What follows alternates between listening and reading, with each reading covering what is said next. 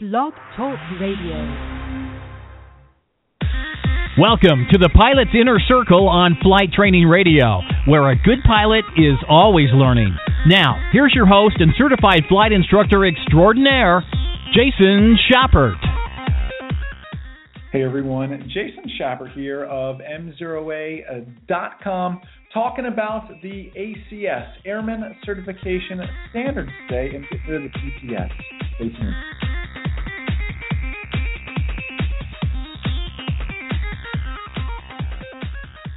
Now for news and notes.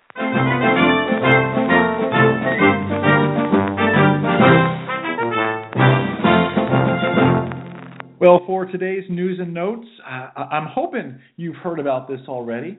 Uh, my active uh, viewers certainly have heard of it that the FAA is saying goodbye to our practical test standards, the PTS, and moving to something called the ACS, Airman Certification Standards.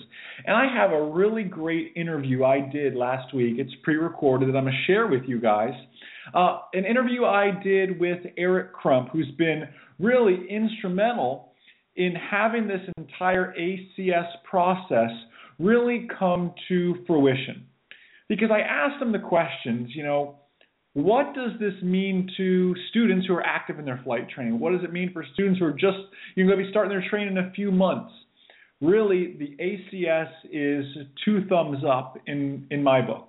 Um, and Eric really shows tells us why. Uh, you know, in this clip I'm going to share with you, I, I've met with check ride examiners who are just so excited about what the ACS really has in store as we begin to add you know, our special emphasis areas and these sort of topics and really add them into context. So I did this interview with Eric, and I'm going to play it for you.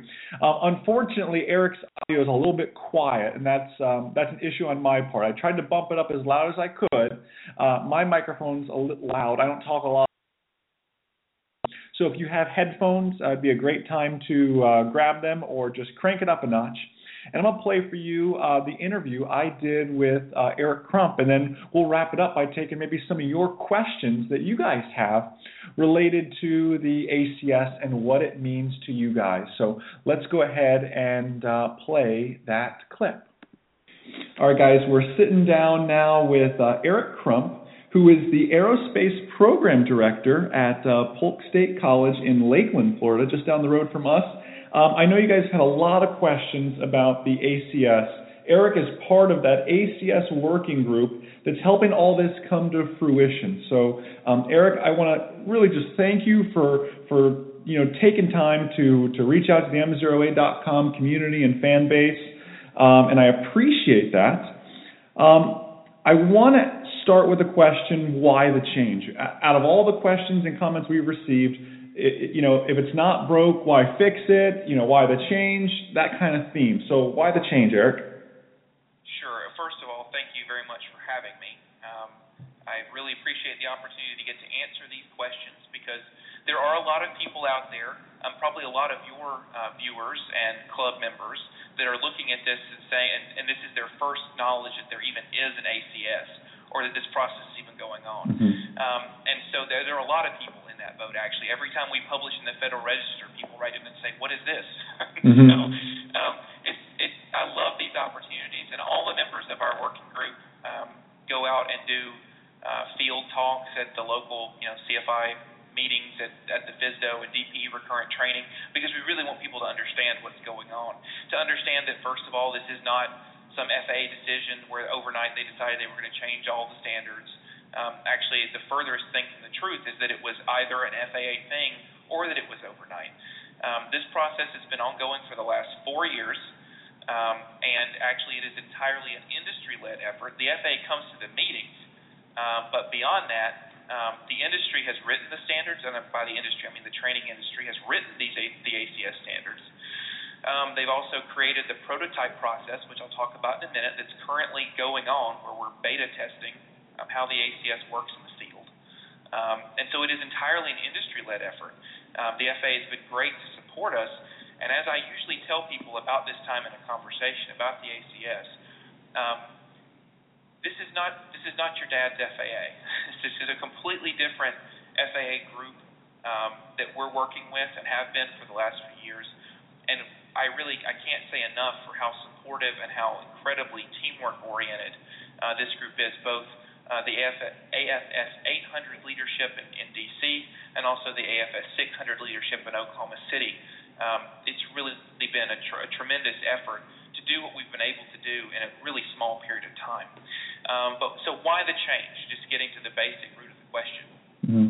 If it ain't broke, why fix it? I hear that a lot too. Yeah. Um, as a longtime flight instructor, I would say that it is broken. Mm-hmm. Um, and, and by it, I mean our current training and testing system. And I'll try to explain why. Um, and then um, maybe you'll disagree and we can get into a verbal argument punch each other digitally because I know that would be everybody wants to hear that go on. Yeah. Um, but uh, no, seriously, I, when we look at how how we train pilots, we generally look at the PTS and say, okay, well, this is the standard. And unfortunately, um, we train our pilots to have that mentality. And the way I train, I've always trained student pilots, and certainly the attitude of our collegiate aviation program is that the PTS is the minimum standard. This is the worst you can be and still be a pilot. okay, this is this is the FAA's minimum standard to complete your pilot certification. It is not the standard. It is the minimum standard. And if we train to that document, then we're training the worst possible pilot that can still get a certificate. Wow. Um, and so it's that attitude toward the training process that leads to poor testing. And I'll try to explain that in a minute. Because whatever the FAA tests, the training industry will train. Mm-hmm. But the bulk of the training industry is not going to train stuff that we know our applicants are not going to be tested on. Mm-hmm. Why why do that? Now there are good schools, good independent instructors who have been doing uh, this kind of training forever, um, and have always aspired to that the highest possible level of professionalism and success in pilot training but that's not uniformly the case. Mm-hmm. Uh, we have a knowledge testing system that is woefully irrelevant mm-hmm. to what we actually do in day to day operations. And this all started with an industry led effort that constituted an aviation rulemaking committee to make recommendations to the FAA on how to make the knowledge test better. This was four years ago. Um, and um, really, through that process, what we determined was we need a knowledge test standard because we have a practical test standard, so the FAA should issue a knowledge test standard. Mm-hmm. Well, then as we got into looking at what that would be like, we said, wait, wait, wait. Why are we looking at what you have to know and what you have to be able to do as separate things? Aren't those things interrelated? And that's where the ACS came from. The Airman Certification Standard came out of the idea that we should make the entire thing a practical a practical process. From the first day the student walks to the airplane till the day they're handed their pilot certificate, it should all be practical because when they actually get that certificate, it's not theory anymore. Now it's real day-to-day flying and decision making and risk management and go no go decisions. And it's not reading it out of a textbook; it's actually physically doing it. So let's make the knowledge and the practical part a big system.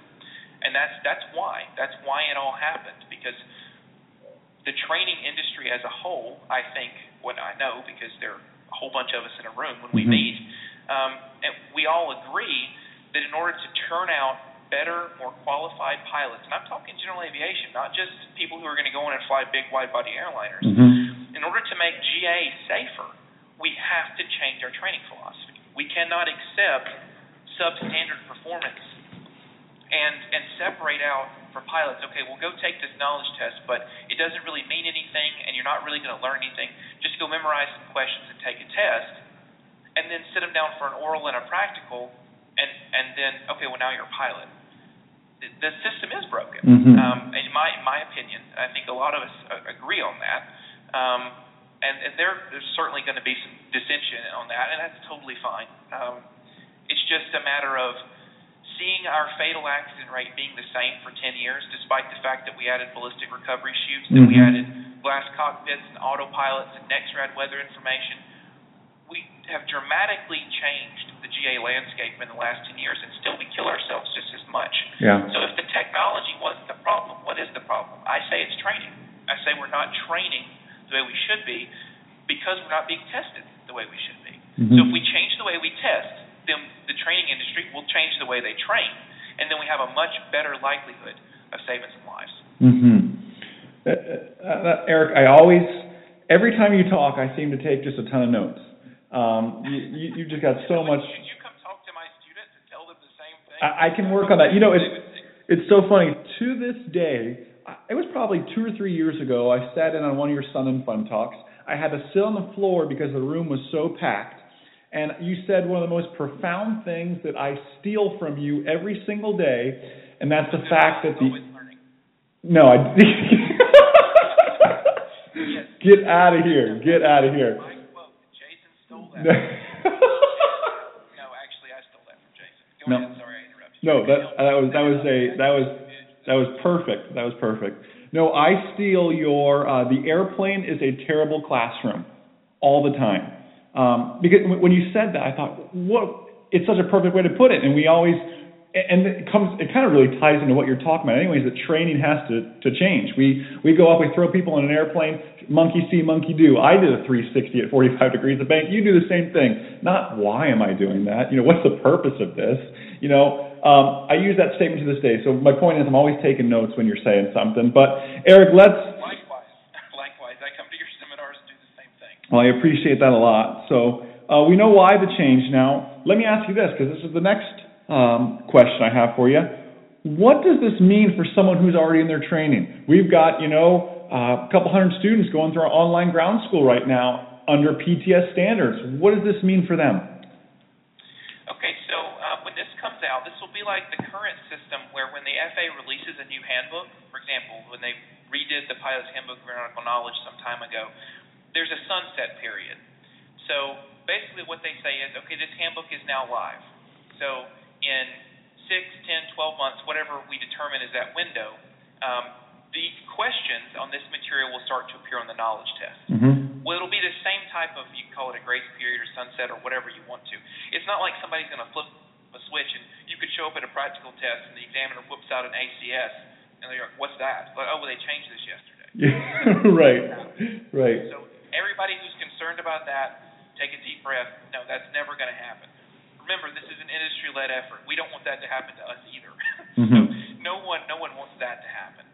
I can't tell you what that grace period is going to be because we haven't decided yet. We've definitely talked about it, the fact that it's going to exist but there will be a period of time once the new ACS is available on the FAA's website where it's there.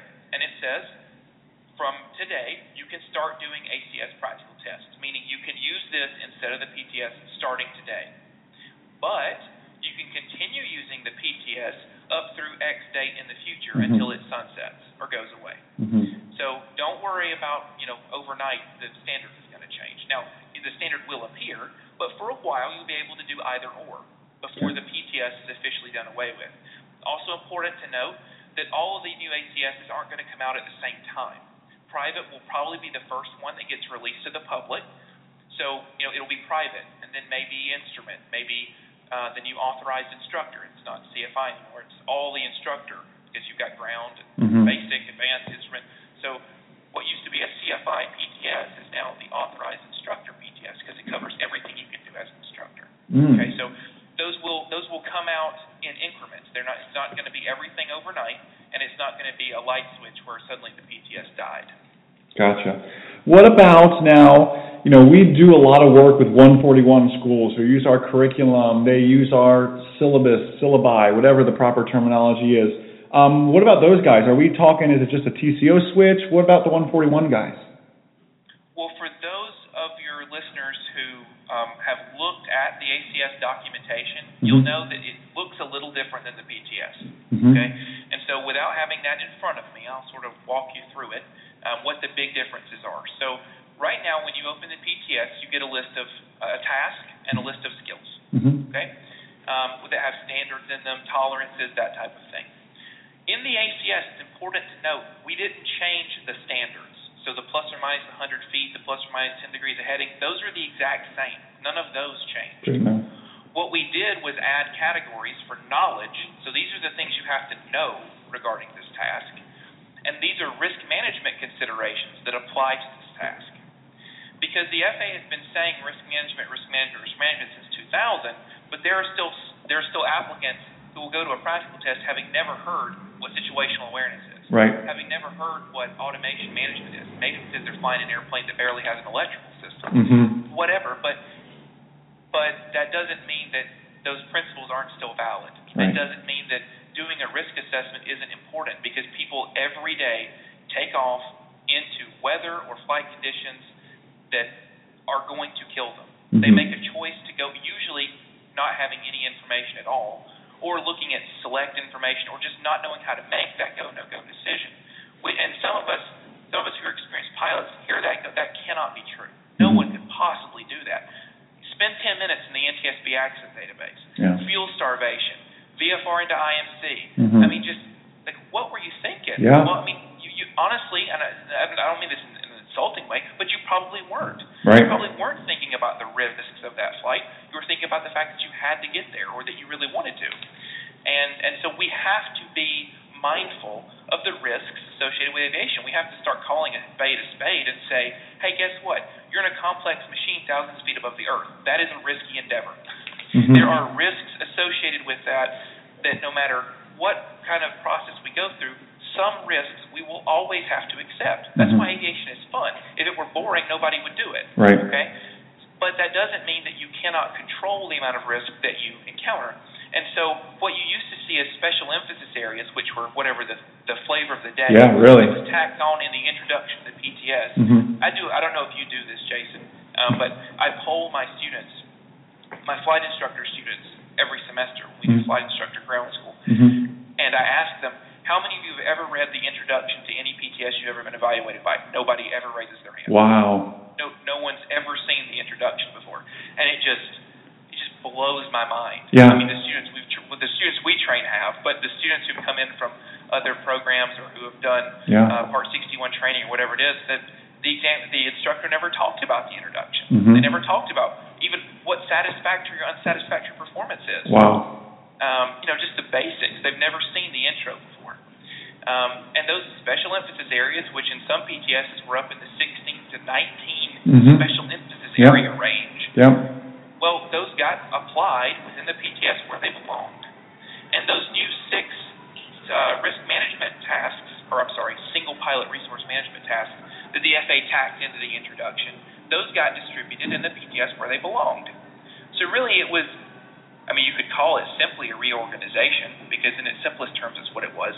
But again, it was trying to make it practical, mm-hmm. trying to tie in the, the risks associated with flight in and around where those risks would be experienced in the tasks where they would be encountered. Um, and the whole idea there is to just take make the whole process from the knowledge test to the oral portion to the flight portion one big practical learning experience. Um, and then to, to allow instructors and students and schools to take that information and pull it back into the training environment. And you asked about 141 schools, are we talking about huge changes? Well, if you were already teaching risk management, no. Mm-hmm. I mean, all that stuff's already there. Again, we reorganized what was there to make it practical.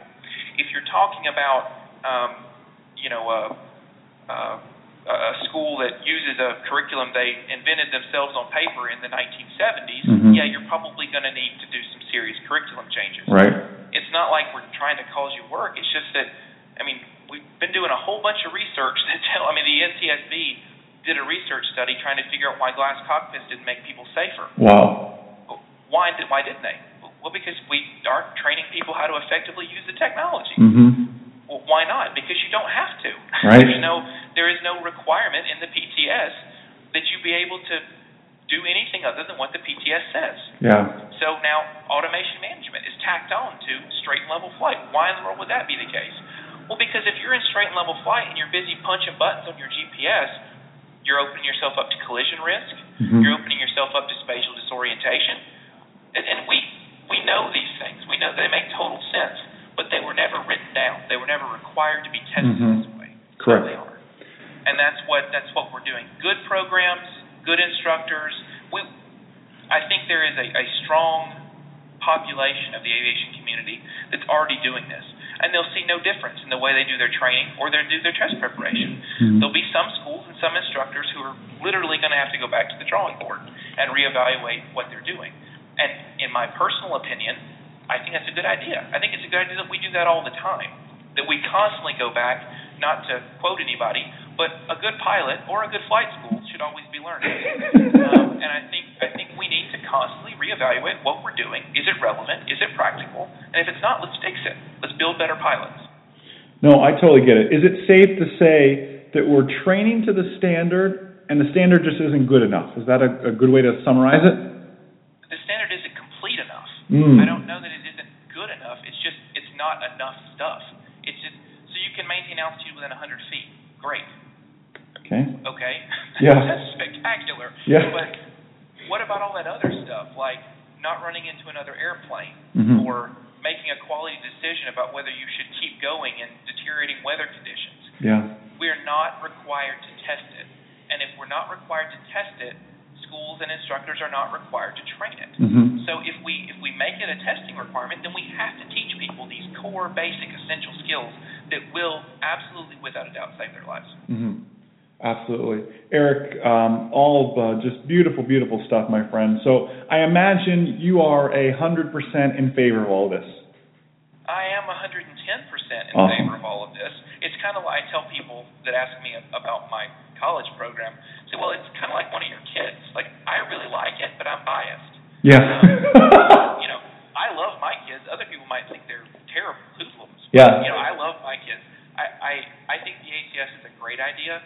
And most of the criticism that I've heard, which I will tell you is very limited, we, we've published private in the Federal Register twice.